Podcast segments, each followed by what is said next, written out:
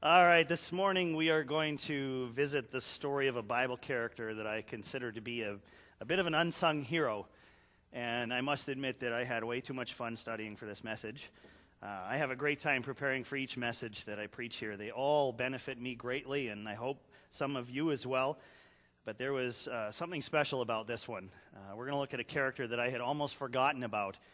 You're going to need a Bible this morning, so if you don't have one with you, go ahead and put your hand up. Our ushers are ready to get you one that you can use during the sermon this morning. Um, this is a, a time when you're going to need one for sure. Things are going to be a little bit different in this sermon this morning, um, just because we are going to spend um, the vast majority of the sermon time in the Word, looking right at this story almost in its entirety. Um, it, is a, it is a great story, and what it's going to do is it's going to set us up for this series. It's going to set us up at least for next Sunday when we'll start to break down a little bit of what we heard about um, this Sunday, what we hear about this morning. So um, I want you to, to be able to jump right into this and, and follow along. Uh, this series is called The Optimist Club. Now, one quick clarification this is not going to be a series on how your positive attitude can change the world. It's going to be about how your perspective, founded in faith, that will then affect your attitude, can change the world. And the name, the Optimist Club, uh, comes by way of a group of seasoned life troopers that my mother in law is a part of out in Michigan. I loved the name, so I stole it and changed it just a little bit to stay legal. Our unsung hero is a man named Caleb. Caleb. And this morning I want to look at his story. Uh, I was researching the topic of optimism in my Bible resources, and I came across his name. And so I went back and I read his story. And as I did, found myself drawn in so much that I had to make him the main character of our sermon today. Uh, now, some of you are possibly thinking, oh, yeah, okay, Caleb, I know who Caleb is. I got it down. And, and you're going to be a little bored and it's going to be repetitive. But honestly, unless you can say that you are living with a Caleb like faith, then please do pay attention this morning. So let me set up the story. Israel had escaped from Egypt thanks to God and Moses. They were in the wilderness. And it was called the wilderness because it was land that could not be cultivated. They were not going to be able to grow anything there. That kind of land was only suitable for tending flocks of animals. And that's exactly what God did with Israel for a very long time. He tended them like sheep in the wilderness. Now, they had come through a place called Sinai. And at Sinai, Moses received the Ten Commandments. And then they traveled from Sinai to Kadesh. And this is where our story begins. Kadesh was not a good landmark for the Israelites. Kadesh is the place that's pictured on the slide. That's going to be the background for our slides this morning. That is a current day picture of Kadesh, the area that we're talking about. So, what happened in Kadesh was about two years into their wandering, and not much is written about the time after leaving Kadesh. But this story is about what happens in Kadesh and then after the post Kadesh wanderings. In the two years leading up to Kadesh, the complaining on the part of the Israelites had already begun. And so God sent them a little warning by lighting the perimeter of their camp on fire. Now, that should have been enough to get their attention. Moses comes to God on behalf of his people, and God puts out the fire. But the complaining continued. And what was most of the complaining about? The food. Now, I understand that manna was not the easiest thing to deal with. Uh, we often see manna from our, our stories growing up and stuff, we often see manna as this bread or bread like substance that fell from heaven, and all they had to do was pick it up and shove it in their mouths. Easy, right? Well, not so much. Manna was actually a seed. It was a very small seed, the size of a small coriander seed. It was small, and it appeared on the ground on top of the dew that settled there every morning. So the Israelites had to collect these tiny seeds. That's hard work. And then they had to crush those seeds into a flour. That's hard work. And then, then, then they had to make bread out of that flour. Also hard work. But God promised them that He was leading them to a land of plenty. So just ride this out and God will deliver, right? After all, he had delivered them from the Egyptians in such a way that they could not possibly deny the fact that it was God and God alone doing the delivering. But no, they had to complain. Why can't we just have some meat? Whine, whine, whine. So Moses stands up for them. And this is how God responds. Turn in your Bibles to the book of Numbers. Numbers.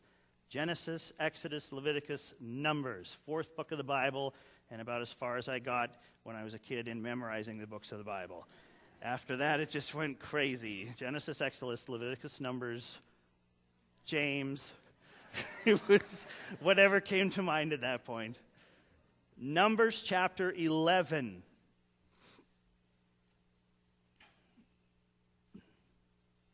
Numbers 11, and we are going to begin at verse 18.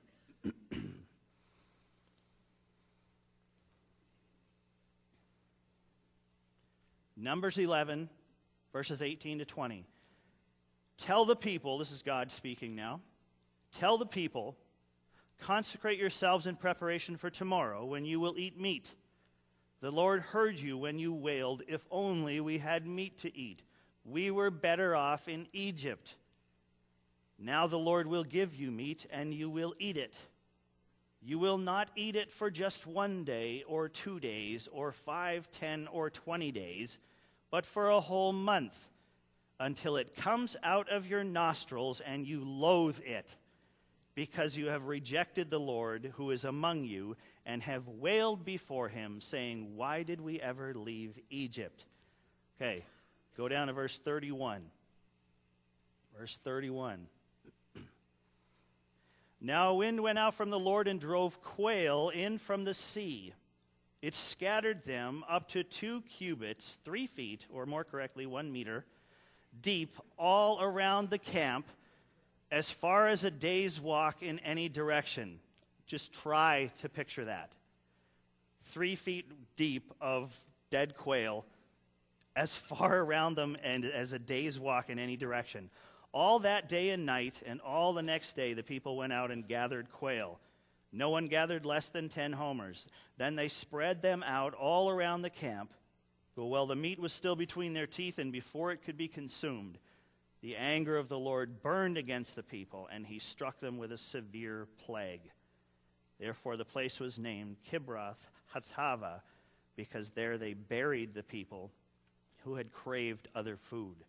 And basically, what God is saying here is Israel, my people, please pay attention. And on they go from there to the wilderness of Paran to a place called Kadesh. Now go to chapter 13, Numbers 13, verse 1. The Lord said to Moses, Send some men to explore the land of Canaan, which I am giving to the Israelites. From each ancestral tribe, send one of its leaders. Okay, so here's who went. It's coming up on the screen. I'm not going to read these verses because it'll be embarrassing for me and distracting for you if I try to pronounce all these names. This is the way it's laid out in the New Living Translation. The text is the same, but just arranged differently, and it makes a better slide. So here it is. These are the tribes and the leaders that were chosen to represent each of those tribes. Note two names on the list from the tribe of Judah comes Caleb, our, our hero, the son of Jephunneh. From the tribe of Ephraim comes Hoshea, son of Nun. Now, Moses changed Hoshea's name to Joshua. That's a name that we know well. Hoshea meant desire for salvation, Joshua meant the Lord is salvation. And that is significant to our message in that by giving Joshua his new name, Moses reminds him of who it is that's fighting for him. Okay, chapter 13, verse 17. Verse 17. When Moses sent them to explore Canaan, he said, Go up through the Negev and on into the hill country. See what the land is like, and whether the people who live there are strong or weak, few or many what kind of land do they live in? Is it good or bad? What kind of towns do they live in? Are they unwalled or fortified? How is the soil? Is it fertile or poor? Are there trees in it or not? Do your best to bring back some of the fruit of the land. And it was the season for the first ripe grapes. Okay. So these 12 traveled then. They explored, they spied out the land. They did this for 40 days. Go to verse 23. When they reached the valley of Eshcol, they cut off a branch bearing a single cluster of grapes. Two of them carried it on a pole between them, along with some pomegranates and figs. That place was called the Valley of Eshcol because of the cluster of grapes the Israelites, because of the cluster of grapes the Israelites cut off there. At the end of 40 days, they returned from exploring the land. Okay, now get this. At the end of 40 days, they returned from traveling 500 miles. 500 miles. They traveled to both the northern and southern borders of that territory. Now, some have said that that's completely unreasonable for them to have covered that much ground on foot. But that's only 12 and a half miles a day, and I will admit with some pain attached to these memories that I have covered 12 and a half miles per day on foot for a period of about, of about eight months in my life, and it is very possible. I was working on a, an exploration, oil exploration crew in northern Canada, and that's what we did on foot, laying out and picking up seismic equipment as we, went, as we went. And so it was quite a journey for them, but very doable 500 miles in 40 days. Go to verse 26. They came back to Moses and Aaron and the whole Israelite community at Kadesh in the desert of Paran. There they reported to them and to the whole assembly and showed them the fruit of the land.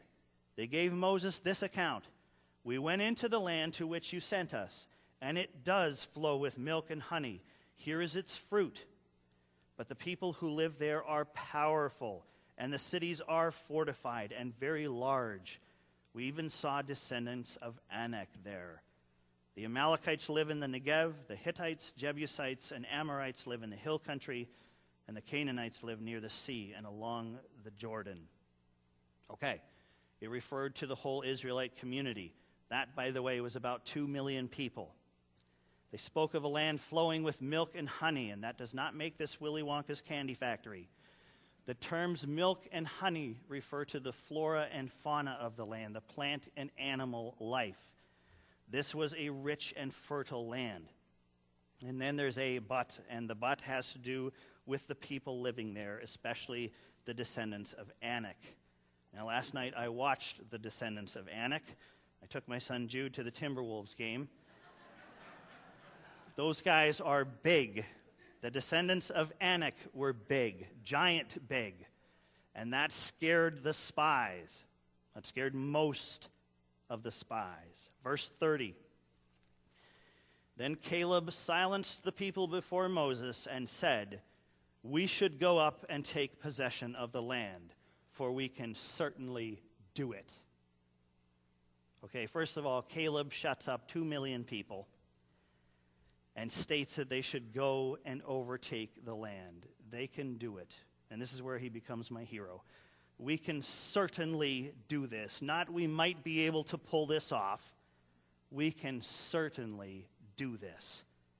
But he doesn't get a hero's response. Verse 31. But the men who had gone up with him said, We can't attack those people. They are stronger than we are and they spread among the Israelites a bad report about the land they had explored. They said, The land we explored devours those living in it. All the people we saw there are of great size. We saw the Nephilim there. The descendants of Anak come from the Nephilim. We seemed like grasshoppers in our own eyes, and we looked the same to them. Okay, now look at the cowardly statement about the size of the people occupying the land. The Israelites seemed like grasshoppers in comparison, but in whose eyes? In their own eyes, and probably in the eyes of the Anakites. Whose perspective is missing here? God's perspective is missing. Chapter 14. Chapter 14, verse 1. That night, all the members of the community raised their voices and wept aloud. All the Israelites grumbled against Moses and Aaron, and the whole assembly said to them, If only we had died in Egypt or in this wilderness. Why is the Lord bringing us to this land only to let us fall by the sword? Our wives and children will be taken as plunder. Wouldn't it be better for us to go back to Egypt? And they said to each other, We should choose a leader and go back to Egypt. Then Moses and Aaron fell face down in front of the whole Israelite assembly gathered there. Joshua, son of Nun, and Caleb, son of Jephunneh, who were among those who had explored the land, tore their clothes and said to the entire Israelite assembly, The land we passed through and explored is exceedingly good. If the Lord is pleased with us, he will lead us into that land, a land flowing with milk and honey, and will give it to us. Only do not rebel against the Lord, and do not be afraid of the people of the land, because we will devour them. Their protection is gone, but the Lord is with us. Do not be afraid of them. Joshua and Caleb hold their ground and speak of devouring the giants in the promised land. And a clear statement is made, and, and I have to think it was Caleb speaking here. Don't be afraid of these people, because we will devour them. Their protection is gone. They have only themselves, but we have the Lord on our side. Verse 10, longer passage this time. But the whole assembly talked about stoning them. Then the glory of the Lord appeared at the tent of meeting to all the Israelites. The Lord said to Moses, How long will these people treat me with contempt? How long will they refuse to believe in me in spite of all the signs I have performed among them? I will strike them down with a plague and destroy them, but I will make you into a nation greater and stronger than they. Moses said to the Lord, Then the Egyptians will hear about it. By your power, you brought these people up from among them and they will tell the inhabitants of this land about it. They have already heard that you, Lord, are with these people, and that you, Lord, have, have been seen face to face, that your cloud stays over them, and that you go before them in a pillar of cloud by day and a pillar of fire by night. If you put all these people to death, leaving none alive, the nations who have heard this report about you will say, The Lord was not able to bring these people into the land he promised them on oath. So he slaughtered them in the wilderness. Now may the Lord's strength be displayed, just as you have declared. The Lord is slow to anger, abounding in love, and forgiving sin and rebellion. Yet he does not leave the guilty unpunished. He punishes the children for the sin of the parents to the third and fourth generation. In accordance with your great love, forgive the sin of these people, just as you have pardoned them from the time they left Egypt until now. The Lord replied, I have forgiven them, as you asked.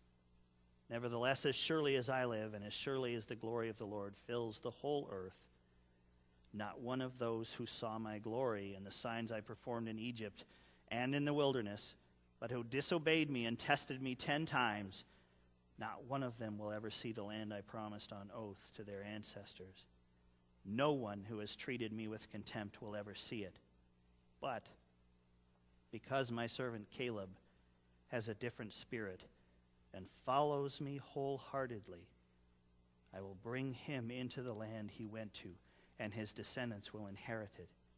Since the Amalekites and the Canaanites are living in the valleys, turn back tomorrow and set out toward the desert along the route to the Red Sea. The Lord said to Moses and Aaron, How long will this wicked community grumble against me? I have heard the complaints of these grumbling Israelites. So tell them, As surely as I live, declares the Lord, I will do to you the very thing I heard you say. In this wilderness, your bodies will fall. Every one of you, 20 years old or more, who was counted in the census and who has grumbled against me. Not one of you will enter the land I swore with uplifted hand to make your home, except Caleb, son of Jephunneh, and Joshua, son of Nun. As for your children, that you said would be taken as plunder, I will bring them in to enjoy the land that you have rejected. But as for you, your bodies will fall in this wilderness. Your children will be shepherds here for 40 years, suffering for your unfaithfulness until the last of your bodies lies in the wilderness. For 40 years, one year for each of the 40 days you explored the land. You will suffer for your sins and know what it is like to have me against you. I, the Lord, have spoken, and I will surely do these things to this whole, this whole wicked community which is banded together against me. They will meet their end in the wilderness. Here they will die.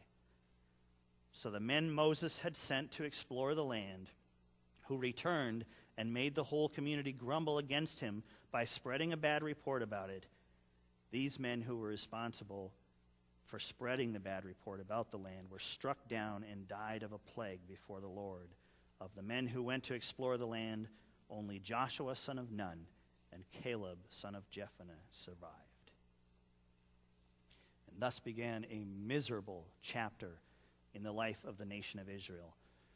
Not much is written about this time period. They wandered and they died, all because they would not put their faith in God's promises. Okay, we move now to the second act of our story. Caleb survived this time in the wilderness. What happened to him? And does he have more to say to us? Turn to the book of Joshua, two more books past Numbers. Turn to Joshua chapter 14.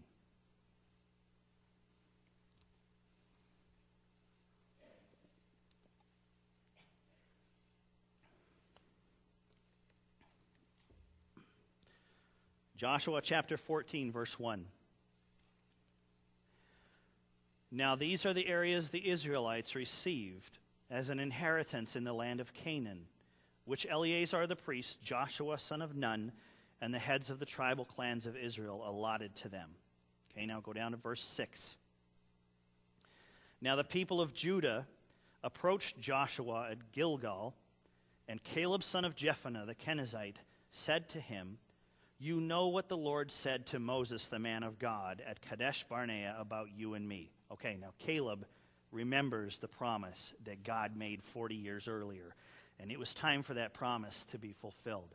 His faith, his optimistic perspective that flowed out of his faith in God, had carried him through 40 rough years. Verse 7 I was 40 years old when Moses, the servant of the Lord, sent me from Kadesh Barnea to explore the land.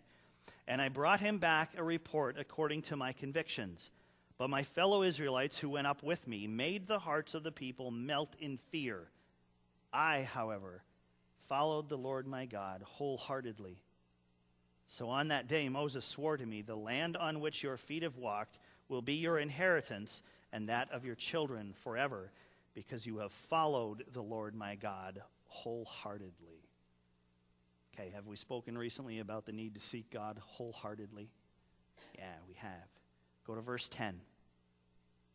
Now then, just as the Lord promised, he has kept me alive for 45 years since the time he said this to Moses while Israel moved about in the wilderness. So here I am today, 85 years old. Now, don't miss the exclamation point at the end of that sentence.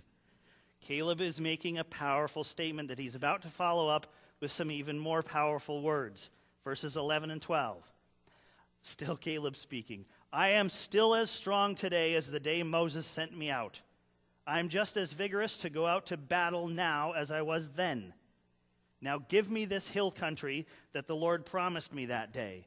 You yourself heard then that the Anakites were there and their cities were large and fortified. But the Lord helping me, I will drive them out just as he said. Now, not only is the 85 year old going to fight the giants, He's going to do something unexpected in the long term. He's taking a mountain for his land. Not a lush valley or an agricultural plain, a mountain after he defeats the giants and takes it over. Okay, do you love this guy as much as I do? Verse 13. Then Joshua blessed Caleb, son of Jephunneh, and gave him Hebron as his inheritance. So Hebron has belonged to Caleb, son of Jephunneh the Kenizzite, ever since, because he followed the Lord, the God of Israel, wholeheartedly. Hebron used to be called Kiriath Arba, after Arba, who was the greatest man among the Anakites. Then the land had rest from war. Caleb's faith makes him great, the greatest man to ever live on that land. And when he settled there, there would be rest on that land from war. There would be peace. But we're not done. One more thing I want you to see it's Caleb's legacy. Go to chapter 15, verse 13. Joshua 15, verse 13. In accordance with the Lord's command to him, Joshua gave to Caleb, son of Jephunneh, a portion in Judah, Kiriath Arba, that is Hebron. Arba was the forefather of Anak. From Hebron, Caleb drove out the three Anakites, Sheshai, Ahiman, and Talmai, the sons of Anak. From there he marched against the people living in Debir, formerly called Kiriath Sepher. Caleb, the 85 year old, takes out three sons of Anak, after whom the big scary people were named. He overthrows them and takes the land for himself and his people, and then he turns his attention to his family's future. Look at how he finds a husband for his daughter. Verse 16. And Caleb said, I will give my daughter Achsah in marriage to the man who attacks and captures Kiriath Sepher. Othniel, son of Kenaz, Caleb's brother, took it. So Caleb gave his daughter Achsah to him in marriage. One day when she came to Othniel, she urged him to ask her father for a field. When she got off her donkey, Caleb asked her, What can I do for you? She replied, Do me a special favor.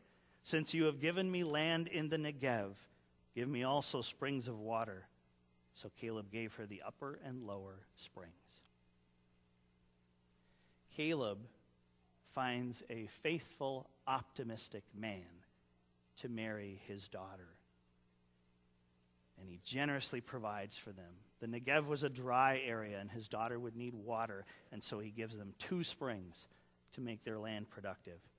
What a legacy! What a legacy. Brothers and sisters, Caleb is the president of the Optimist Club. And his faith in God just puts me to shame. What an example that we have been given in this man's life. Of course we can do it. Do what? You fill in the blanks. You fill in the blank. God is on our side, so of course we can do it. Next week, I, am, I will summarize some of the lessons from Caleb's story. Um, go and read it again yourselves during the week. Let the faith of this man sink in because out of his faith flowed an incredibly optimistic perspective. And I pray that God will grant every one of us that kind of faith. This is Communion Sunday. We've been doing some remembering today, and we're going to stay on that course. The other hero that we're going to remember this morning is Jesus Christ. He made this statement in Luke 18, verse 27 what is impossible with man is possible with God. And then what did he do? He proved it by conquering death, by coming back to life after being dead and in the grave. And how can we, knowing that, ever look at a challenge in our lives that is an obstacle on the way to the fulfillment of the promises of God and think, this is impossible? Nothing is impossible with God. Nothing.